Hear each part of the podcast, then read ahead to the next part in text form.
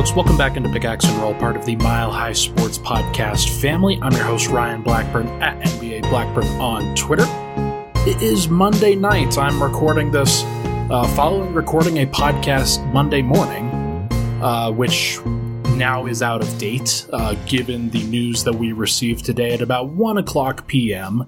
that the Denver Nuggets are no longer going to have Tim Connelly as their president of basketball operations. He is now officially moving into the Minnesota Timberwolves franchise. He will serve the same role, he will have the same responsibilities, and it is a lateral move for him.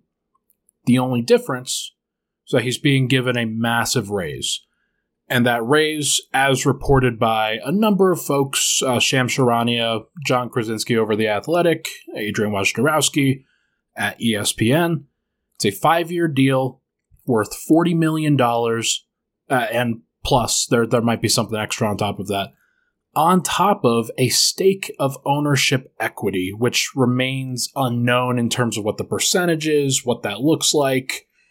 Uh, I'm going to speculate a little bit about that number, but we're going to talk about the Tim Connelly news here real quick. I want to share my thoughts. I wanted to make sure to react to this, uh, given that this morning's podcast is out of date, but then talk about the ramifications and, and what this means for the Nuggets organization, where it affects the Nuggets the most. Because I think that a lot of people assume that I reacted a little bit too strongly on the Twitter and I don't think I did personally. I really don't. I think that the Nuggets are in a really shaky place. And, and I, if anybody wants to learn more about why, I thought that Kevin O'Connor at The Ringer wrote a really, really good article as to why. You guys should check it out. Uh, in there, he talks about Nikola Jokic potentially not signing his Supermax this offseason or at least making sure that the Nuggets are on the right direction again uh, before he signs that supermax. And, and frankly, I don't I don't blame him for that idea. I do not think that that's going to happen because I don't think that Nikola Jokic just doesn't really leverage franchises in the way that most big superstars might. But I I just don't think that that is what's in the cards for Denver. I think he'll probably signed the supermax, and this isn't a really big deal. But uh, let's talk about the Tim Connelly news right now. Let's let's circle back to where this is, uh, and from what I said earlier Monday today. Um, I thought that this was going to happen. I didn't realize that it would happen this soon, or else I probably would have waited until the afternoon to record. Uh, but the Wolves, as I said, they're giving him a five year, $40 million contract at the minimum. Uh, has potential to go up and there is a stake of ownership equity there. Now, ownership equity, it is, it's like a share of a company, basically, and, and you can always cash out, you can always sell your share. Um, but if you know anything about sports franchises, it's that they continue to rise in valuation, and getting out of that is like it's it's something that doesn't necessarily happen that quickly. So I assume that Tim Connelly's going to hold on to whatever it is for a long time, but I don't know what the percentage is. He's a minority owner, which means he's he's owns less than 50% of the ownership. And I know that Mark Lore, Alex Rodriguez, they're going to eventually buy up over 60%. So technically, Tim Connelly could be getting as much as 39% of the of the uh, ownership stake going forward. I don't think that that's what happens. I think he's it's a very small percentage is what we're talking about here, but it is a unique way to compensate that's a little bit different than just a straight up contract. Uh, so hypothetically, the Wolves are valued at 1.55 billion, according to Forbes' most recent valuation numbers. And honestly, what that really means is that however that's evaluated, however, uh, whenever they sell, that's basically what they're actually worth. And so if Connelly decides to sell his ownership stake, whatever that percentage is, there will be some uh, numeric evaluations, but the kind of the most accurate public thing, the most accurate public number is the Forbes valuation most of the time for these big numbers. So 1.55 billion, that's 1 billion and 550 million is what we're talking. If if Tim Connelly gets 0.5% ownership stake, which I think is around where it would be. It would probably be about 0.5. That amounts to about 7.75 million in terms of actual valuation of what he owns and controls. He doesn't make major decisions, although he can vote on some things, of course. Uh, there are some things with the business that obviously, because the the company is a private company, like he's a part of the ownership, he has to be consulted on certain things. But ultimately, he's not the final decision maker because he's not the majority owner. But it, it would be different for Connelly. Like, I'm not trying. I'm not here trying to say that 7.75 million is a small number because it's going to continue to grow. And by the time maybe he decides to sell that that share in 20 years, maybe that share is worth 10 million at that point or 12 million at that point. And it's just something that he can cash in cash out and get a nice little sum of money that he knows is in the back pocket. It's an interesting thing. Now i think that there were a lot of people that thought that this was going to be more like a 50 million dollar thing it's i don't think that that's what this is i, I could be off base with this uh, but 50 million in ownership stake for a T-Wolves organization that's apparently worth 1.55 billion according to Forbes. That would be about 3.2% of the ownership. I doubt that the Wolves are giving that much ownership away uh, to a front office executive. I just I just don't think that that's where like that's something that they would do. Um, I could be wrong. I could be wrong, and, and maybe that's the the big kicker in this is that the stake in ownership is just such a massive number, or, or massive number comparatively, that Connelly, even though the per year salary is like it's it's top five, it's not it's not the highest number, but it is it's pretty good. Uh, it's not out of this world. So I think the ownership stake is probably where this was different. That was probably where this was lost in negotiations for Denver. Now, Denver could still have made up the difference in the contract. And my my question to everybody is could the Nuggets have done anything about this? The short answer is yes. The longer answer is still yes, but it would have probably required a significant commitment from ownership.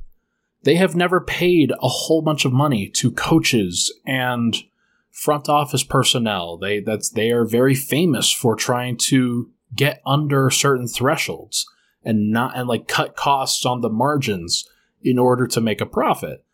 And that works if your only goal is to turn a profit, but in order to be the best organization in the world, that's just not how this goes. And I think the Nuggets are very and the ownership is very comfortable with that. They they don't want to be the best organization in the world that's definitely not their goal because if, if that was their goal, then they'd be doing a pretty bad job at it right now. Because here's the thing. As I said, $8 million in annual salary, it isn't the most amount of money that lead decision makers get. I know for a fact that Sam Presti, Masai Ujiri, and Bob Myers are all making more money than 8 million. Now, those are entrenched executives. Sam Presti's been around since the Thunder basically were a thing. Masai Ujiri, obviously, he won Executive of the Year for Denver, and then he went to Toronto. I think he won Executive of the Year again, on top of winning a title and bringing a title to Canada. And then he he leveraged that into a two-year, thirty-two million dollar extension, uh, which we'll we'll see what happens at the end of that. I think I think the end of his contract is pretty close, if not this offseason, the next offseason. I think it's next offseason. Um, and Bob Myers, obviously, he's about to go to his sixth NBA Finals as the Golden State GM in the last eight years, so he should be making a whole bunch of freaking money. And then Jon Horst, Daryl Morey, both of those guys are making significant money too. I'm not sure if it's over eight million, but Denver, it wasn't like they were it was it wasn't like this was a massive overpay to to pay Tim Connelly eight million dollars. It was a lot of money. It was more than they've ever paid for a coach before or a front office executive before, and that's definitely a big leap for them. But my guess is that had Denver come close to matching that number, even without the stake in ownership, I, I suspect that Connelly probably would have stayed put. He wanted reasons to stay. I, that's been pretty well documented in Mike's article, Mike Singer, in Jon Krawczynski's article for The Athletic, uh, and, and basically everybody talking about this thing publicly.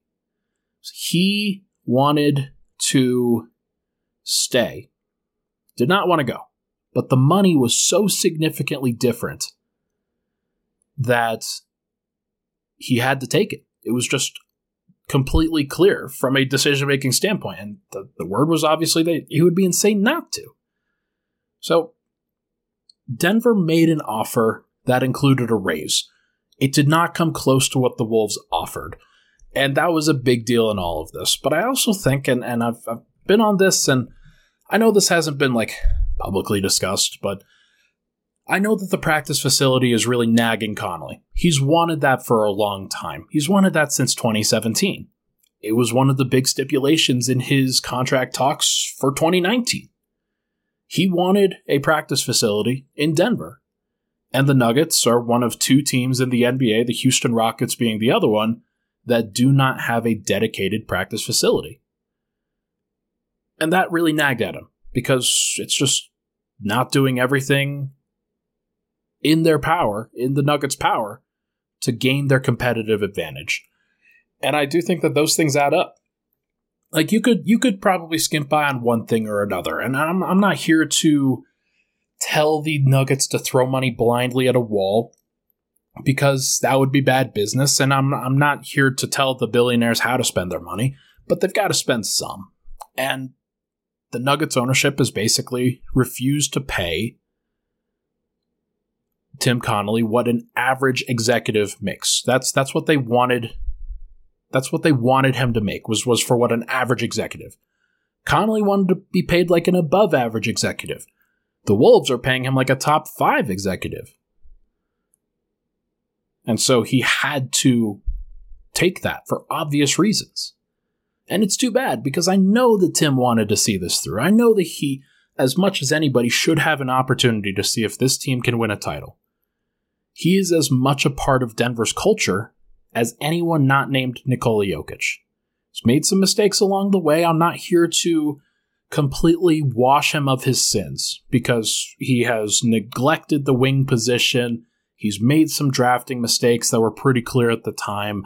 And I think that there have been some things on the margins that he's really missed on. But if you start looking for the individual trees, you miss the freaking forest. Like, he has built a title contender. And when that contender is healthy, they're as dangerous as any team. So I think that it's very important that every single non Nuggets fan that I saw, everybody that was a Sixers fan, a Rockets fan, a, a Trailblazers fan, Wolves fans were elated, obviously, but every other non partisan fan of the NBA on the timeline today said, Oh, that's bad for Denver. If every single person says it, I just tend to think that they've probably got a point.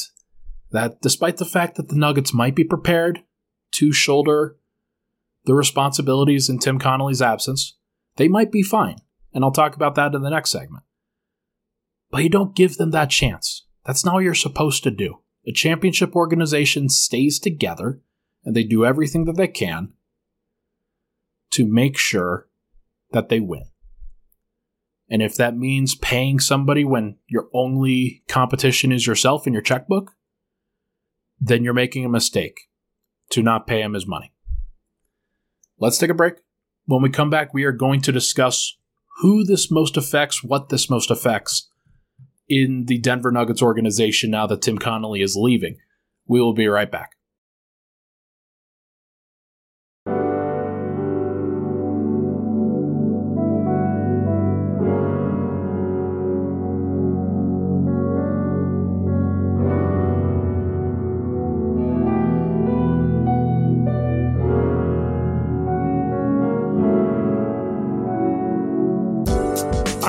Pickaxe and Roll Ryan Blackburn. Thank you so much for tuning in. Uh, if you listened to earlier, uh, the podcast that I did earlier in the day, I did a lot of stuff talking about the draft and and some of the conversations that I had with, over the weekend on draft prospects and things like that. I I tried to manifest that into a podcast that would talk about who Nuggets fans wanted to discuss in the NBA draft. So make sure to listen to the previous podcast as well. I don't want that to just go to complete waste here uh, as we as we kind of get a very weird recording schedule because of this news drop, but I wanted to talk about the departure and where it affects the Nuggets organization the most. And I think there are three categories that really stand out as to what is most affected. Not necessarily positively or negatively or anything. I mean, it's probably mostly going to be negative, but some of it it could potentially be a positive, depending on who you ask. Um, I think decision making, relationships, and comfort level are the most important things that are affected in the Nuggets organization right now based off of this this decision. First of all, the decision making. Tim Connelly, he's made the major personnel decisions for a long time. He's been the GM from 2013 to 2017. He moved to president of basketball operations at that point. Actually, that was the time where Calvin Booth was brought on as the assistant GM, and Arturas Karnisovas was elevated to general manager where Tim Connelly was. Tim then elevated to uh, the Pobo position in 2017, and he, that's when he started making the major personnel decisions. Up to that point, he had been good on the minor stuff, but the major stuff there there was still some pullback. Uh, but now he was making big decisions and has been making the big decisions for the Nuggets organization for the last five years or so. He and Arturas worked together until 2020, basically from 2013 to 2020 for seven years. Calvin and Tim have worked together since 2017. He uh, Calvin was the assistant GM, then Calvin was promoted to GM after Arturas left, and so Calvin's been the general manager for the last two years. And there are some differences. There are some similarities between those guys. Uh, obviously, Tim, not a former player, Calvin, a former player. Tim has definitely more of a, like, they're both pretty laid back, but I think when you talk to people within the organization and, and kind of around the organization, they see Tim as more of the, the patient type, the more willing to let things develop. Calvin is the more a, a bit more aggressive type, the guy who's willing to take some chances on some guys. And I want to make sure to stress this point right now. I am not trying to bemoan Calvin Booth as a lead decision maker. He could very much, he could very well be very good. And maybe he's even better than Tim Connelly. Maybe he is. We don't know. Like, he could be better. He could also be worse. And I think it's much more likely that Calvin Booth is worse. And because of that possibility, it's not necessarily something that the Nuggets in this very precipitous time for them should be opening themselves up to because there was stability there before. You don't want to rock the boat for the sake of rocking the boat when you don't have to, and, and the ownership kind of chose to rock the boat here.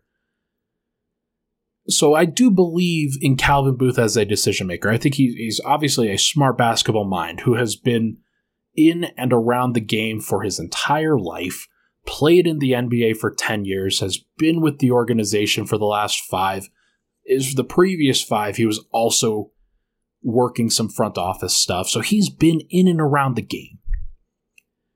And there's a very strong possibility that he will do great things. My my opinions on and comments on ownership do not reflect on Calvin. Now, will Calvin be willing to be aggressive enough in his first season of making the most important moves between now and the 2023 playoffs? I'd say possibility. It's definitely a fair question to ask that if you're the Nuggets, are you like in this most important offseason, are you willing to pull the trigger on a massive trade or a important draft pick or break the bank for a free agent that you're going to have to take a chance on and tell that to ownership and ownership might not agree with you are you willing to be the leader and the lead decision maker and hold that position with control? I don't know. I can't speak for Calvin, and, and Calvin will probably speak again like, sometime here soon. He'll definitely have an opportunity to speak at the draft, assuming that the Nuggets keep him as the lead decision maker. I, I don't think that they, they are going to go a different direction at this point now. But I do think that there's at least questions on, on what the decision making is going to look like. He could be better. Maybe he's more wing dependent. Maybe he wants to get more wings into the building. Uh, maybe it could be worse.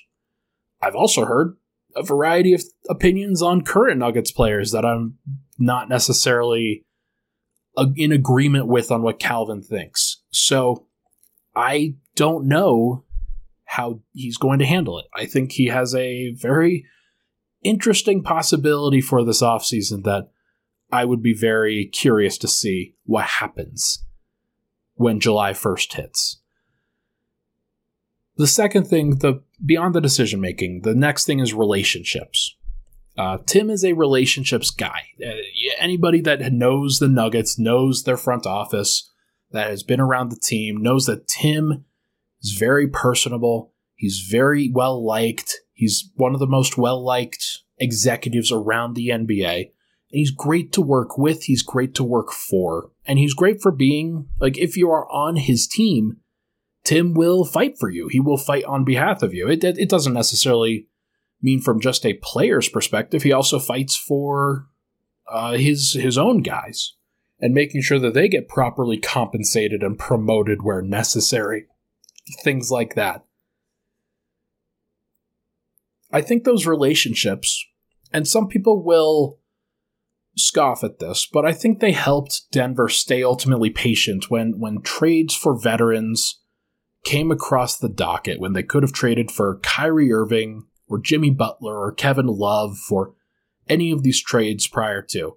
They ultimately held off, and the Kevin Love one is a little bit flimsy. That one, I think, it wasn't his choice. And but you you still think like, hey, Kevin Love might have been pretty helpful in a Denver Nuggets offense. Would the defense have been bad? Probably, but uh, it would still be interesting. It'd still be fascinating to think about. But I do think that for the most part, the staying patient on trades has helped Denver. Think about the James Harden deal. Think about what the Nuggets would be dealing with right now if they had traded Michael Porter Jr., Gary Harris, and Will Barton, along with three first round picks for James Harden back at the 2020 2021 season. Where would they be? Well, it's hard to tell. Like, obviously, the Murray injury kind of throws a weird wrench into those plans. But they'd probably be about the same place where the Philadelphia 76ers are right now. Probably. Like, they'd have slightly more talent because Murray's a better player than Tyrese Maxey. But I still think that Denver would be in a really tough place had they kind of sold early and been super aggressive. And Tim has been a guy that's willing to be patient. So that has helped Denver and it has hurt Denver. They've probably held on to certain guys a little bit too long. Jusuf Nurkic. They probably should have traded Nurkic uh, after his sophomore season. Uh, if they believed in Nikola Jokic, which they should have after his rookie year, if they believed in Jokic, they probably should have traded Nurkic. They probably should have traded Kenneth Faried earlier. Uh, like during the offseason when they signed Paul Millsap. Having him overlap was a really bad thing for, for Denver. It didn't make any sense. Uh, the Malik Beasley deal, uh, combined with Juancho Hernangomez and Jarred Vanderbilt, that burned Denver. And now Will Barton. I think that one definitely a little bit questionable now. So, will Calvin have the same ties to keeping this roster mostly together as Tim? Will he be less patient and more willing to kind of wheel and deal depending on what the offers are? I guess that that's probably what will happen. Like I, I would, I would expect Denver to be pretty active. Uh, they might not make the biggest moves, but they'll probably be active and, and try to help on the margins as much as they possibly can. Um, but from a relationship standpoint, uh, Calvin's a nice guy with a friendly personality. I've talked, I've spoken to him before. Uh, he's he's great. He's nice. It's not like he can't maintain those relationships, and it's not like he is completely bereft of personality or anything like that. But Tim was just really good at that. I wonder how it's going to change. I think it's fair to question how it's going to change. And the last thing is comfort level, where the Nuggets currently are as a franchise. Because during the last 12 to 14 months or so, the Nuggets have been through hell. They've been through absolute organiz- organizational hell because they have just such a talented player, an incredibly talented player, Nikola Jokic. But they didn't know what the situations for Jamal Murray and Michael Porter Jr. were going to entail. They could have acquired help at the trade deadline. They decided to hold off, and I think part of the reason for that was because if those guys weren't back, then just having a whole bunch of assets being traded to try to win this year would have been kind of a waste. Denver needed more than just one other 3 and D guy on their roster in order to make a significant impact. They needed several. They needed probably a more stable solution at the backup 5. Uh, they're going to need to improve in several categories and navigating that process was pretty difficult, especially during this injury time, but Tim Connelly did it expertly well. Michael Malone, I think, handled it pretty well. Not as well as Tim, but pretty well. Nikola Jokic, he's comfortable in Denver as long as they're competitive, and, and there's no reason to believe that they won't be competitive when their guys get healthy. So I think uh, he was he was definitely comfortable. At least it was before Tim took this job. That's really the the kicker here, because if any if there was any inkling in Nikola Jokic that this might not be a good idea, that he would prefer to have Tim Connelly, and if that really changed his mind on if was he consulted on the decision, like how does he feel now? Like does this change his commitment level to the Nuggets organization for the Supermax? Uh, if any of those things are kind of in the negative, then that's not great. That's not great. You want to keep Nikola Jokic happy, as happy as he possibly can be because the thing that keeps Nikola going is his entertainment, not entertainment, but his enjoyment level in basketball. He's not doing this like just primarily for the love of the game. He's also trying to have fun. So you got to make it fun. You got to make the environment good. Tim really helped that. Will Calvin continue to do so? Maybe. Probably, honestly. Like I, I think Calvin can do a good job, but it's just the questions. And those questions are potentially really, really difficult. If Denver especially gets to a place where they are in a bad situation and everybody starts to look around. Everybody starts to think, okay, man, what is going to happen if the Nuggets have a season or a first half season similar to the Boston Celtics this past year. How much pressure is Michael Malone under that situation? Maybe he's getting fired. He's probably under a whole bunch of pressure. And it would be very interesting. Like, I, I think that Michael Malone, like, his seat gets hot because if they don't succeed in his first year, then they're going to probably come up with reasons for why they didn't. And so that automatically, you, you look to the coach in most of those situations, unless the coach is firmly entrenched. Mike Malone should be firmly entrenched. He might not be, though. So, what happens if something goes wrong? What happens if uh, Denver hits a snag during the middle of the season? How do they stabilize? How do those? How does the organization handle when things look bleak? Before, Tim Connelly was that guy that really drove the bus going forward in a positive way. Now is that Calvin Booth? Does Michael Malone take more of a, a lead in that category? Is it up to Nikola Jokic to really be the leader in the clubhouse for kind of driving Denver's entire emotional psyche? Is, that Jamal Murray when he's coming off of an ACL tear? I, I don't know. That doesn't feel great. uh, it's at least up to a questionable point. And so Calvin Booth is probably going to have to step up in that regard. But who knows if he has the the cadre within the Nuggets org to be that guy, to be trusted to be that guy. He probably does. He's been around for five years, so I'm, I'm not trying to stir up controversy here, but these are important questions. I think that the Nuggets are about to go through a very uncomfortable growth period on the court. With Nikola Jokic, Jamal Murray, and Michael Porter Jr., they're all going to be trying to learn to coexist again. The goal is clearly a championship. That is clearly Nikola Jokic's goal. Jamal Murray, his goal is to get back and healthy on the court, but he wants to win too. Michael Porter, he wants to win too, but his way of winning might be a little bit different and, and look a little bit different than what Nikola Jokic's way of winning looks like. And all of them are going to have to learn how to coexist. And having one less person that's extremely familiar with all of them and that each of them trusts that guy, it's going to be a true test for who steps up in Denver. And, and when Denver finds that uh, that dark place, which every team kind of goes through, every team kind of goes through the trials and tribulations, and some of them are stronger than others. So Denver's got to be able to handle that. The Nuggets or the Celtics, they passed that test this year with flying colors. They went through a really bad beginning. Danny Ainge went to Utah. Brad Stevens brought in Dennis Schroeder, Josh Richardson, uh, some guys that didn't necessarily work, and it wasn't looking good. And then they came back into form and starting in like January, and then the trade deadline hit and they acquired Derrick White. They moved Marcus Smart to point guard, and they started playing really, really well.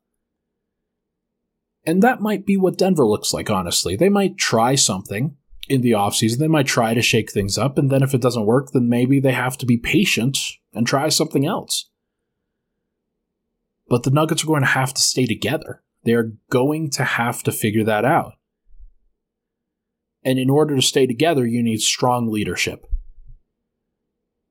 Calvin Booth is going to have his hands full.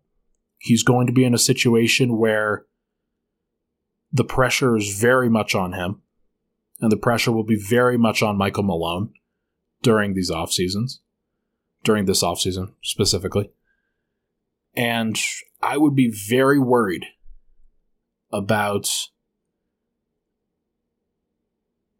organizational fracture because it just it's one more step towards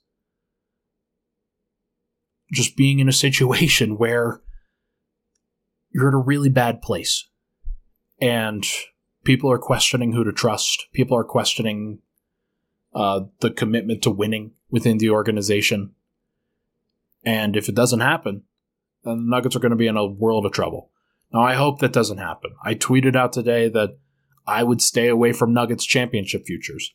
The reason being is because of that stability, that organizational stability. Has nothing to do with the Nuggets talent level. They clearly have the talent. I believe in their talent. But if they want to be the best, they're going to have to pay for it. And until they learn that, I just don't know what they're going to do. I don't know if they're ever going to get over the top. They have not been to a conference finals, well, other than the 2020. They've not been to an NBA finals in their history, let alone won a championship. It takes a lot. And it takes a strong organization from top to bottom, not just the most talented players. Because if it was just about the talent, then the Brooklyn Nets would have won last year. It takes a lot more. And the Nuggets, they don't have those extra things right now. They're going to have to win on talent alone, maybe some coaching. But they'll need to get better. And here's hoping that the organization comes around to that eventually because they're one of the final two teams to not have a practice facility.